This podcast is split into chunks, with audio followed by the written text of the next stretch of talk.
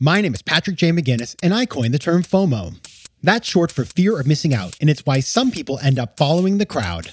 But we're not like them. We're part of a new species that isn't afraid to do things differently. I call us FOMO sapiens. And this is the show where you'll meet people like us, phenomenal FOMO sapiens, to learn how they find the courage and the ideas to live exceptional lives. FOMO. FOMO. Hey everybody, welcome back to FOMO Sapiens, the show for people who don't just follow the crowd, but instead take their own path to success in business and life. I'm your host, Patrick J. McGinnis, venture capitalist by day, author and podcaster by night, and of course, FOMO Sapiens twenty-four seven, that won't change. And today, the topic is how to find the combination of what you love and what you do for a living. Where is that meeting between love and work? People these days, we all know what it feels like when you go to the office and you're sort of like, wow, I have no interest in what I'm doing. I feel totally disconnected from the work. And it may be, by the way, it's not just people who work in big corporate jobs. You may have started a company. You may be doing something entrepreneurial. You might be pursuing a passion that is in the arts or in the nonprofit world, things that you think would give you the impact and the love that you have uh, looked for, but we just get disconnected from it. And so we got to constantly be working to figure out that connection, to make it deeper. And my guest to talk about that is Marcus Buckingham. He is the author of the new book, Love and Work, and that's love plus work, like the, the, the, the math sign in there. And he is the author of two of the best-selling business books of all time. He has two of Harvard Business Review's most circulated, industry-changing cover articles. And he's been the subject of in-depth profiles in the New York Times, Wall Street Journal, U S A Today, Forbes, Fortune, Fast Company, The Today Show, and The Oprah Winfrey Show. Now, after spending two decades studying excellence at the Gallup organization and co-creating the StrengthsFinder tool, he built his own coaching and education firm, the Marcus Buckingham Company. Now, here's what you're going to learn in today's conversation. First of all, we're going to diagnose the problem. Why do people feel disengaged? They feel stressed. They have anxiety. What's happening? We're also going to talk about how the system, work and jobs and all these sorts of things we have to do, it drains the love from our lives. And then we're going to get to the really fun part. We're going to get weird together. And I mean that in a very clean way, but we're going to get weird because we're going to talk about the concept of weird, W Y R D, which is a Norse term that's all about how you figure out your distinct spirit and what you should be doing with it. So I really like it. It's a little metaphysical, so roll with me on this one, but I thought the concept of weird was pretty amazing. And so that, my friends, is what we're going to focus on. Now, my small ask for today is this. Find me on social media, Instagram at Patrick J. McGinnis, Twitter at P J McGinnis, LinkedIn, whatever you like. And when you do that, send me a note with ideas, thoughts, suggestions, even criticisms. I can handle it. So many of you write me, and I have to tell you, number one, it's just nice to meet you. Number two, you give me really smart ideas. This show is better because of listeners who contact me. You can also get me on email if you're feeling that. It's at letsconnect at patrick mcginnis dot com. So just reach out. You know, we're thinking already about season nine. Can you believe it? And so smart ideas, creative ideas, feedback, always, always welcome. All right. And now onto the interview. As you know, I like to start every conversation with the same question, and Marcus did not escape. So I started by asking him this. What's a formative decision that you've had to make to get to where you are today? Well, I started off my career with a full seventeen years at one company called the Gallup organization, um, and did some really great stuff. My first two books actually were written while I was there. First book, All the Rules, and then Now Discover Your Strengths, which was all about building StrengthsFinder. And then and things were going great. Um, got to seventeen years in, though, and I realized that I was more interested. I mean, my first seventeen years were spent measuring things, measuring strengths, measuring engagement. And while measuring is really interesting, because um, I'm an I'm a nerd that way as a as a psychometrician, in the end, though, I feel like I wanted to make something move that I was measuring. Let's build engagement. Let's build strengths. Let's let's leverage people's strengths. How do you do that in the real world? And so, seventeen years into my career when, with one company, I quit and uh, went out to start my own company. And I don't really think of myself as a serial entrepreneur. I'm not that guy that was, you know, selling ice creams to his friends at school at six years old. Um, so for me, that was momentous. I mean, my mentor, uh, Don Clifton, who was the chairman and chief scientist of Gallup, had just died. So I was, and I'd actually written in my first book, you know, people leave managers, not companies, and which is now like, I guess everyone says that, but at the time it's like, oh, wow, yeah, my manager, my mentor, the person I moved from London to Lincoln, Nebraska when I was twenty-one for, um, which seemed like a crazy idea to everybody in my life, uh, had just died. And it was like, all right, well, if you want to go and actually try to build engagement or build strengths or change things in the real world, you actually have to step off the stands and go step into the arena. And uh, that was a huge and super duper scary decision. But I wouldn't be here if I wasn't, uh, I don't know, able at some point to make that decision, which I did. How long did that take? I'm curious. You know, and, and how many people did you consult? I actually at the time made it on a snap because I... Had, I, maybe it had been building, Patrick, like building, building, building. And sometimes when you get a feeling inside you, but you can't articulate it, but it's there and it gnaws at you and you wake up at two a.m. and you're not sure why you woke up, but you woke up at two a.m. and you lie there thinking, somebody's trying to tell me something. And so that just kept happening to me. And I would wake up and my days were filled with, um, they were they were filled with something enervating. I don't know, something was shivering around me, and I never hadn't had that before. I'd, I'd loved what I was doing. I'd written two books that started off as research projects and then just exploded. So for me, it was, it suddenly emerged one day. It was a Friday. It was, I was in New York at the time, and I was like, this isn't going to work anymore. This isn't my life. Whatever my life was, and it was okay. Moving forward, this this feeling of shivering every day isn't isn't working. So I um I made the decision, I think, in an hour. And I had no clients to move into. I had no funding. I had no, I had no plan actually, other than I can't stay in this situation because it's a second-rate version of me in this situation, and I can't even really articulate why.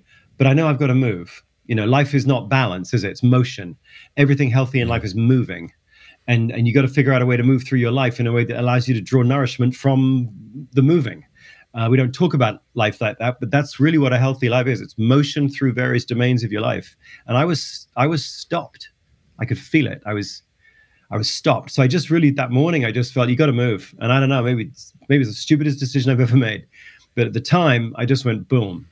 And uh, then I, I, my my master's thesis at school was on the social and psychological issues of entrepreneurship, and I always got this image in mind because we studied uh, one hundred really successful entrepreneurs, one hundred average ones, and one of them said in one of the focus groups that we were doing at the time, um, the most important thing as an entrepreneur is to remember, if you want to go across town, you don't wait until the stoplight's green. You go stoplight to stoplight, and for whatever huh. daft reason, that just stuck in my head. Don't wait until they're all green. Just go stoplight to stoplight, and you'll tweak and adjust and move as you go. So I went. It is, what you're saying reminds me of, I had this conversation on the show with Sukhinder Singh Cassidy, and her whole kind of, she wrote this book that's just, the kind of point of the book is like, we all think there are these huge decisions we're going to make. We're going to make like four big decisions in life, and then everything else is sort of like, you know, a rounding error. And the reality is that like, it's not that way. It feels big to us, but like we, when you make a decision, yeah, some are bigger than others, but it's like one decision opens the door to the next set of decisions and so forth, the motion that you're talking about. And I think that like the, the closer we can get to moving away from this notion that like there are these like make or breaks in life. Yeah, I mean, there are probably some, some here and there that are like, well, am I going to commit a crime? You know, am I going to be the, the good person?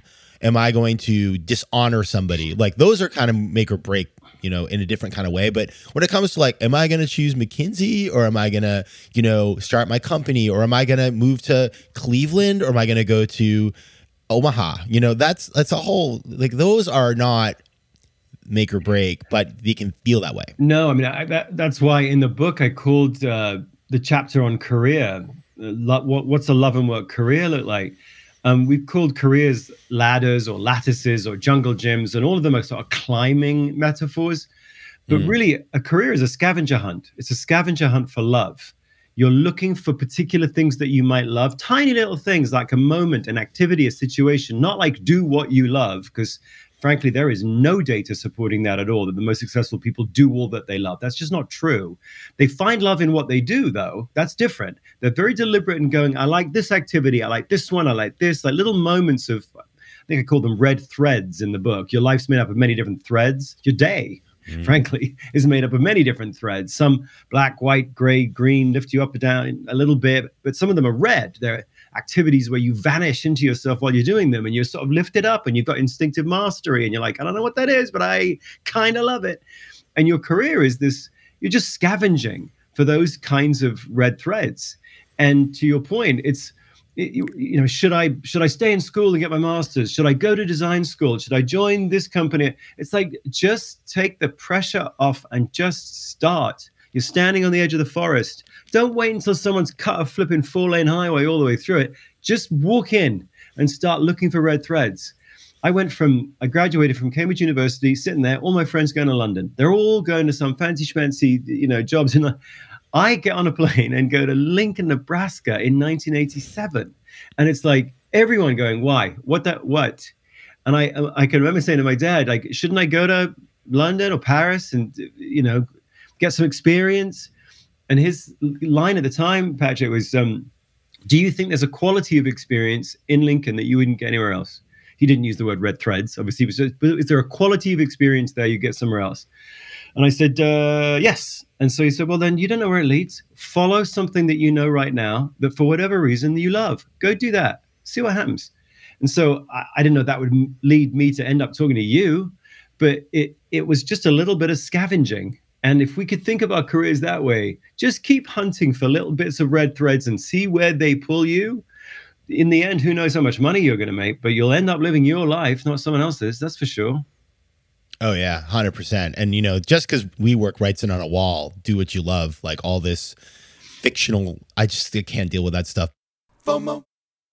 Quick math. The less your business spends on operations, on multiple systems, or delivering your product or service, the more margin you have and the more money you keep. But with higher expenses on materials, employees, distribution, and borrowing, everything costs more. So to reduce costs and headaches, smart businesses are graduating to NetSuite by Oracle. NetSuite is the number one cloud financial system, bringing accounting, financial management, inventory, and H R into one platform and one source of truth. With NetSuite, you reduce I T costs because NetSuite lives in the cloud with no hardware required, accessed from anywhere. You cut the cost of maintaining multiple systems because you've got one unified business management suite. And you improve efficiency by bringing all major business processes into one platform, slashing manual tasks and errors. Over thirty-seven thousand companies have already made the move, so do the math. See how you'll profit with NetSuite. And with rising prices everywhere you look, you gotta do the math and save money. Good news, by popular demand, NetSuite has extended its one-of-a-kind flexible financing program for a few more weeks. So head over to netsuite.com slash FOMO. That's netsuite.com slash FOMO. netsuite.com slash FOMO.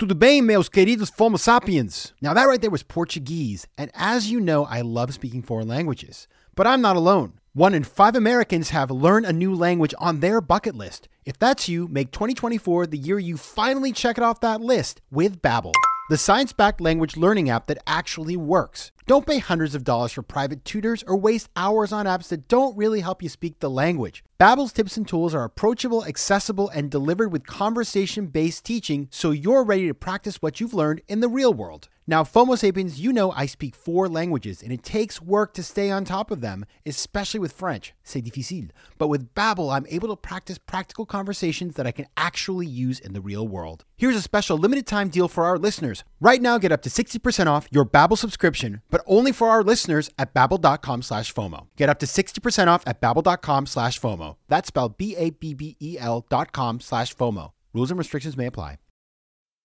FOMO.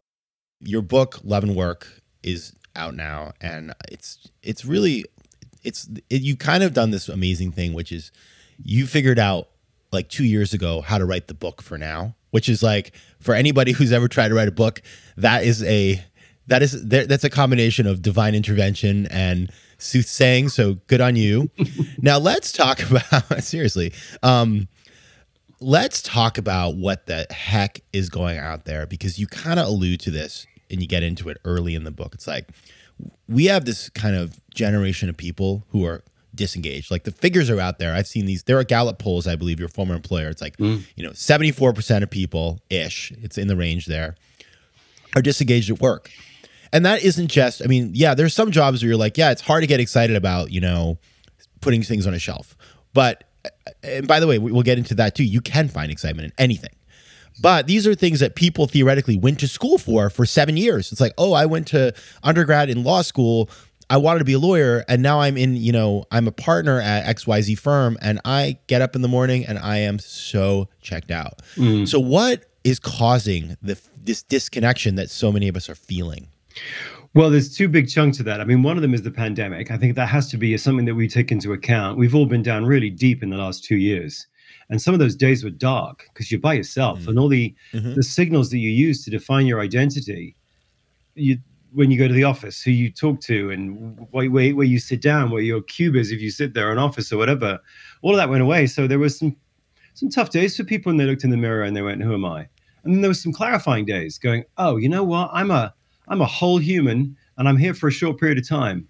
So we've got a lot of us coming out of that. I mean, I, you know, over the last four years anyway, I've lost my dad. I left my marriage. I sold my company that I built. A pandemic hit. Offices closed. You'd get disoriented from everyone. I'm I'm just exhibit A, but there's a million of us like this coming out going, I'm here for a short time. I got to figure out what it is that I'm, what it is I'm all about. I do not want to go back into a situation where I'm a cog in a machine and I'm virtually unseen. And that's real. And any C E O that pretends that we're just going to press a button, we'll go back to normal. Yeah, that's not, that's, we are changed humans. And it's a bit like a deep sea diver going down deep. If you rip us up from the surf, I mean, from the bottom to the surface, we get, we get the bends. I mean, our blood boils. And in this case, metaphorically, our blood is boiling, going this, I'm not going to go back into what I was doing. So some, at least not in the same way. Some part of that is real. Obviously, the companies that meet us emotionally where we're at will win the the war for finding really good people. Some part of it, though, Patrick, is um, was pre-pandemic. And we we we had low levels of engagement and resilience pre-pandemic. We had a crisis mm-hmm. of nurses and a shortage of nurses pre-pandemic, same with doctors. Teachers was the lowest um, uh, reputational, pro- in, in terms of teachers actually just rating themselves, their own reputation of themselves was really, really low before the pandemic. So something else was going on systemically. And basically what was going on systemically is, A, we misdefined what a strength was. We said a strength is what you're good at and a weakness is what you're bad at. And that means, by the way, we are the judge of what your strengths and weaknesses are. You aren't. We will tell you what the right answers are. You won't, which, of course, dis- sort of takes away our own agency right from the get-go. But, of course, that's a stupid definition of strength and weakness because all of us have got things that we're really, really, really good at that we hate. Classes in school that we get A's in, that if we never took them again, it would be a day too soon. So what's that? Well, that's a weakness. A weakness, properly defined, is any activity that weakens you, even if you're good at it. And a strength is any activity that you love or lean into or strengthens you, even if you're not good at it yet. P- good or not good is performance. That's a different thing. What strengthens you is something that you know better than anyone else does. What weakens you is what you know better than anyone else does, which puts you right in the driver's seat really early to become the expert about you. But there ends up being a ton of lawyers who end up being lawyers because somebody said, well, you're good at all that pre-law stuff. You got the A's, go be a lawyer. Or doctors who end up being, well, you're pre-med, you crushed it. But deep down you're going, yeah, but I hate sick people. And they keep coming to my door. I don't know what it is. I fix one. There's a whole line, you know, and you're like, oh, it's because y- you're not... You're not living a life that plays to what strengthens you. You're not. And then, of course, around that, we I put this right at the start of the book. It's bizarre. My my daughter, you know, during the pandemic, we've all got sort of put into the role of parent teacher. And so she was asking me one time about geometry. Um, what's the difference between a parallelogram and a rhombus? And obviously, I didn't. I couldn't remember the answer, but it did occur to me, like, oh my God, somebody took ten years putting together a really detailed curriculum on geometry. That's that's kind of amazing, and I'm, a, you know, God love geometry. But then you look at the all the curriculum. Where's all the curriculum about helping my kid learn about that which the, she loves? What are the particular activities that she loves? What are the particular red threads? What finish three sentences beginning with the phrase "I love it when." And then put some verbs in there. I love it when what? You could do that at eleven, couldn't you? And then you could you could help a kid learn about who they are in terms of what they love and how that turns into strengths all the way through high school and into college. And who would love that is the working world, because then we'd graduate people in who could actually turn to their colleagues on a team and go, hey, I'm not the best at, but I'm at my best when this, or turn to me for this. Or by the way, over here, I'm like a deer in the headlights. I need help over here. Like, wouldn't that be great if people had some sort of self-mastery when they graduated from school. And then when you look, of course, you realize there's nothing on that. All schools are outside in, not inside out.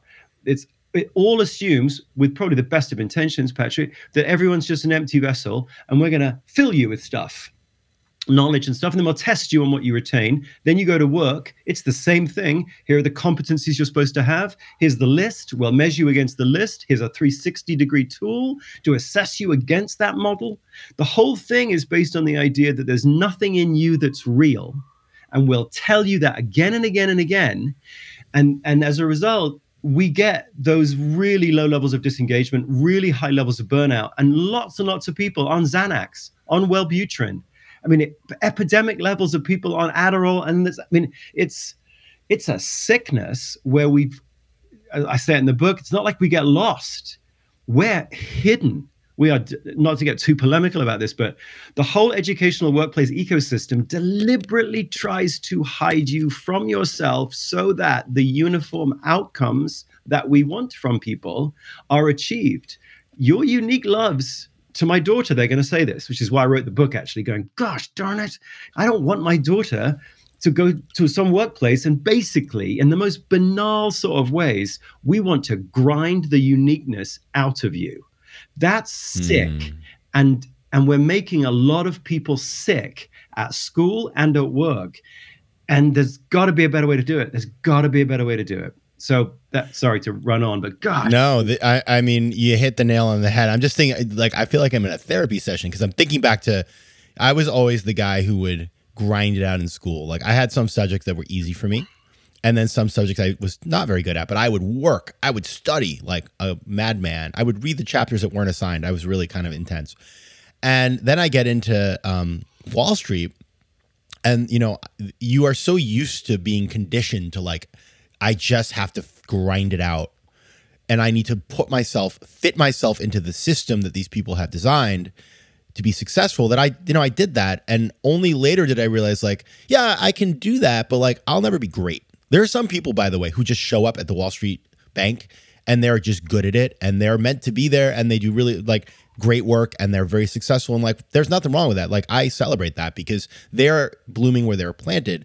I, on the other hand, was like doing a little um, sort of a twister like movement, some yoga to try to get like, you know, my my knee behind my head, which by the way, I cannot do. And in order to try to like be good at Wall Street. And I was good at aspects of it. Yeah, I'm a, I, I was good at the venture capital investing, but I wasn't good at like building a model about a financial services company in Peru. And I and so like, no matter how hard I worked, I would never be wonderful at that. So it's it's I think many of us understand exactly what that feels like. FOMO. FOMO. Now you talk about this awesome, awesome concept, which I super appreciate, called WYRD. Now, everybody, it's spelled W Y R D. We're going from the Nordics. It's a Norse, Nordic or Norse term. Yeah. That every person is born with a distinct spirit. And this is kind of the like the jump off point to figuring out like, what am I supposed to be doing? So get, Marcus, give us, let's get weird. Tell us about the WYRD thing. I love that. Yes. So, um, it's uh, one of the strange things if you study psychology or social psychology and you take it all the way through to PhD level, one of the weirdest things that you bump into is you realize that there's very, very little different, there's very, very little uh, work done on what's called individual difference psychology. And yet individual difference psychology is really what most of us are really interested in. And that basically means not why am I, look, I'm a white male of a certain age. So there's certain general sort of generalities we can make about people's race or or religion or nationality or age or so, sexual orientation. And, and we obviously should study those differences. And those differences are important parts of people's identity, and that's important. But the really important question for most of us is, why am I different than my sister? Why am I different than my brother? These are the people that grew up in the same bloody house with me, same parents, same gene pool. But I couldn't be more different from my brother or my sister, or if you don't have a brother and sister, cousins or close people who grew up right next to you, and yet you pay attention to different things than they do. You laugh at different things than they do. You get drawn into things that bore them. You get ticked off by things that they seem fine with. I, like, what, if you really worked at it, could you be more like your brother if you tried, or less like your brother if that's what you wanted? Like, that's a big question for everyone because it basically says, who are you? independent of anything else, because we've controlled for everything else, the circumstances, because you're comparing yourself to someone who grew up in the bedroom next to you. Why are you different from them? Why? And what the Norse said, and the Norse figured this out, just like folks in doing cave drawings in Indonesia fifty thousand years ago, they figured this out too. We're all different. I mean, the oldest cave drawing, by the way, Patrick, we've ever found is a fifty, actually forty-four thousand year old uh, cave drawing in Indonesia, in on the island of uh, Sulawesi. And it's a picture not of a hand or, or, or not even of a god. It's a, it's a picture of a team. It's a bunch of little people with spears and arrows and stuff, and they're chasing animals. But what's weird about the people, the, the artist, and they think most art's done by women. So the, what the artist was doing, she... she made each person have a little animal characteristic, like a like the nose of a of a uh, of an elephant, or the face of a lion, or the tail of a crocodile. And they think basically that what she's doing is she's denoting some sort of personality characteristic of each members of the team. One of them's wily like a crocodile, one of them's fast like a a lion, one of them. So from the get-go, we've realized that we're all really different. And the Norse, they had their version of it was to say, you have a weird, W Y R D, at birth.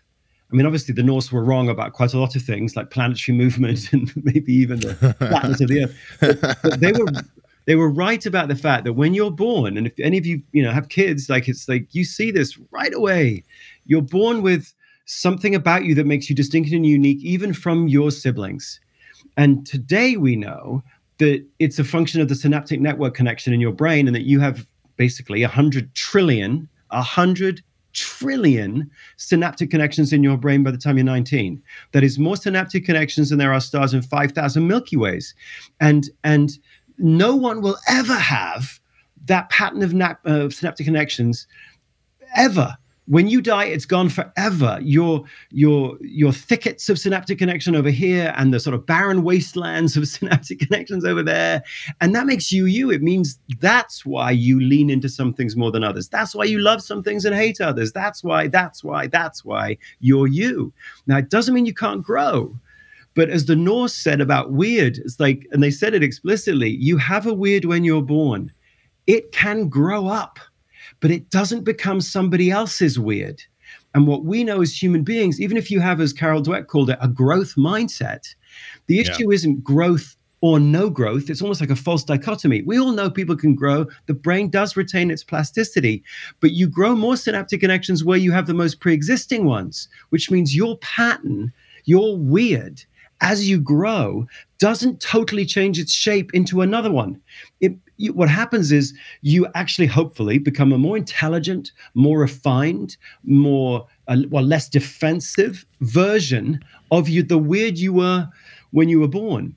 Okay, that's so like well done, Norse, because over after a thousand years, brain science came in and went, you know what, you guys were right.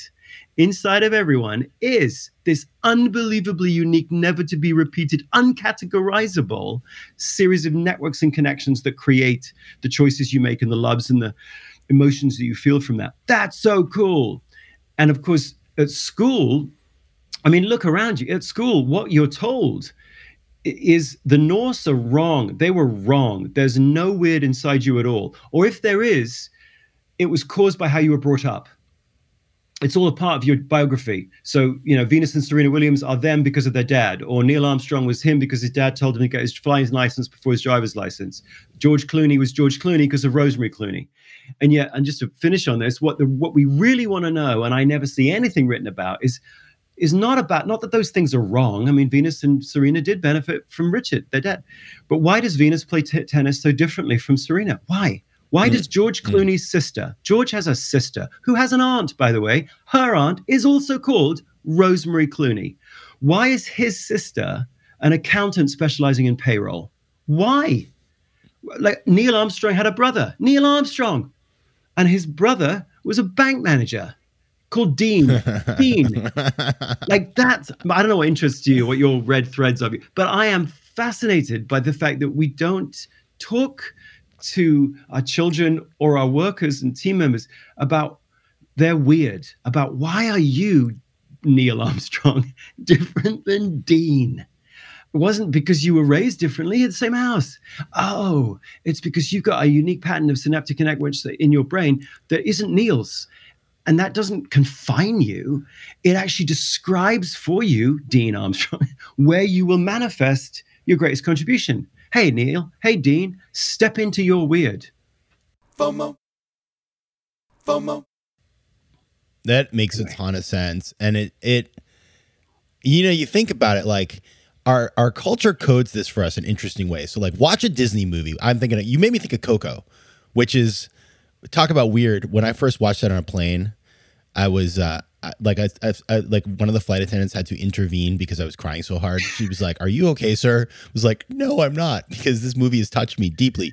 And the reason why, when I watch a movie like that, and a lot of these Disney heroes are the same. It's like the misunderstood person who is wants to do something different. Like the kid in Coco wants to be a musician. His family's like, "Don't do that." His weird, his spirit is telling him to do that. And we celebrate that. They're always the, the heroes of these kinds of things.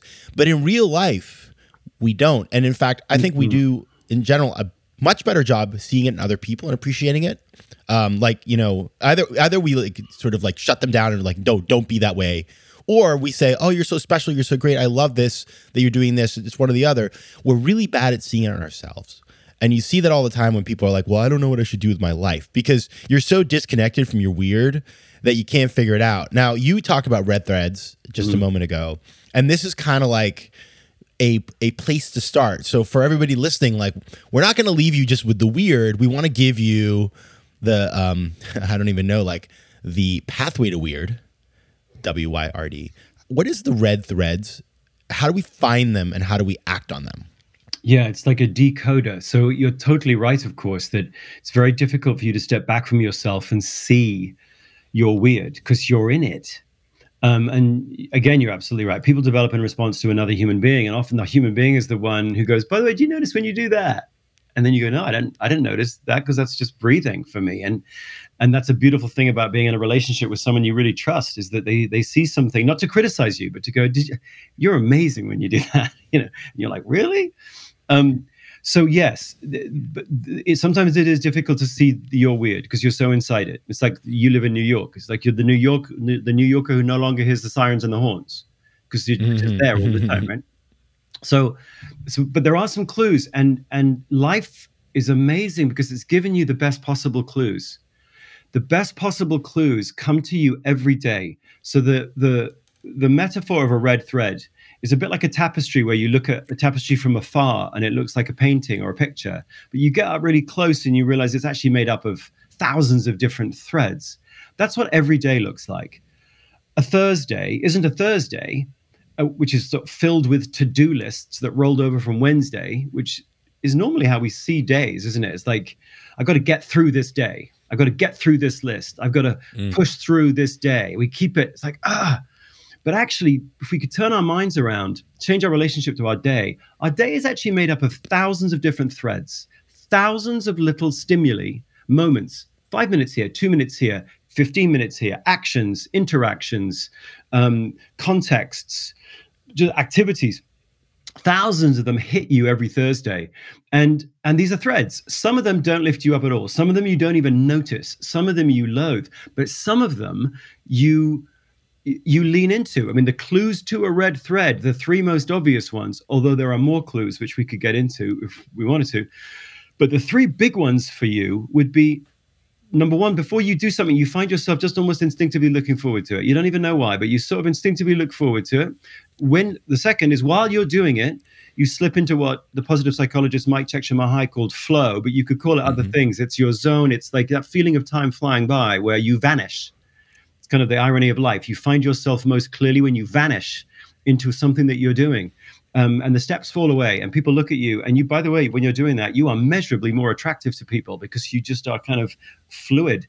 And then the last one would be, when you're done with it, you feel mastery. You don't feel tired. You're not drained. The thing you just did, it, from the Latin, you're invigor, you're, you're strengthened by it. So before you do it, you lean into it. While you're doing it, time flies by. After you're done with it, you feel a little up.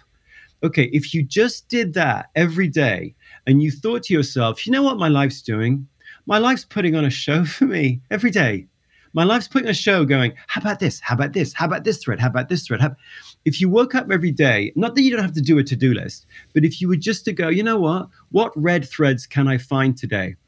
Because what we do know from data is the most successful people find something that they love to do each and every day. They don't love everything. In fact, the data would suggest twenty percent is a really good threshold. This is from Mayo Clinic data looking at doctors and nurses and why some burn up, a lot of them, but some don't.